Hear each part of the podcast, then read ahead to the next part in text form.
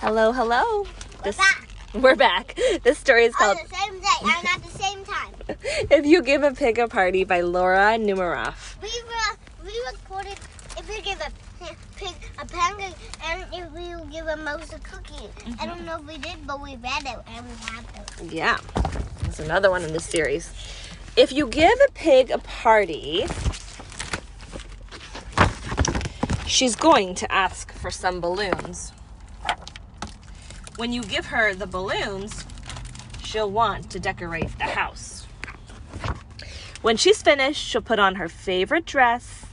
Then she'll call all her friends to invite them to the party.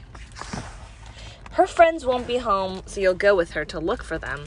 On the way, she'll see a street fair. She'll want you to take her on the bumper cars. All her friends will be there. A lot of animals on these bumper cars. Then you'll have to take her on all the rides. She'll want to play all the games too. When she's done, she'll ask you for some ice cream. When she's finished eating her ice cream, she'll need to change her clothes. You'll have to take her home. She'll ask her friends to come along. On the way, she'll start a game of hide and seek. They're playing hide and seek outside.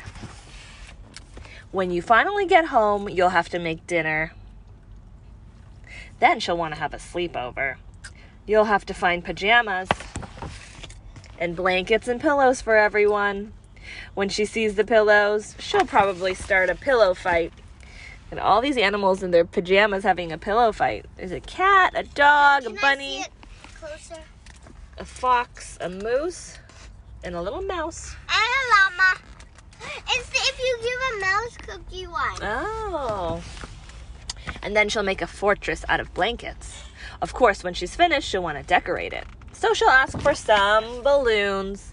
And chan- and chances are, if you give her some balloons, she's going to ask you for a party. and that is the end. And she's having a party with all of her friends. The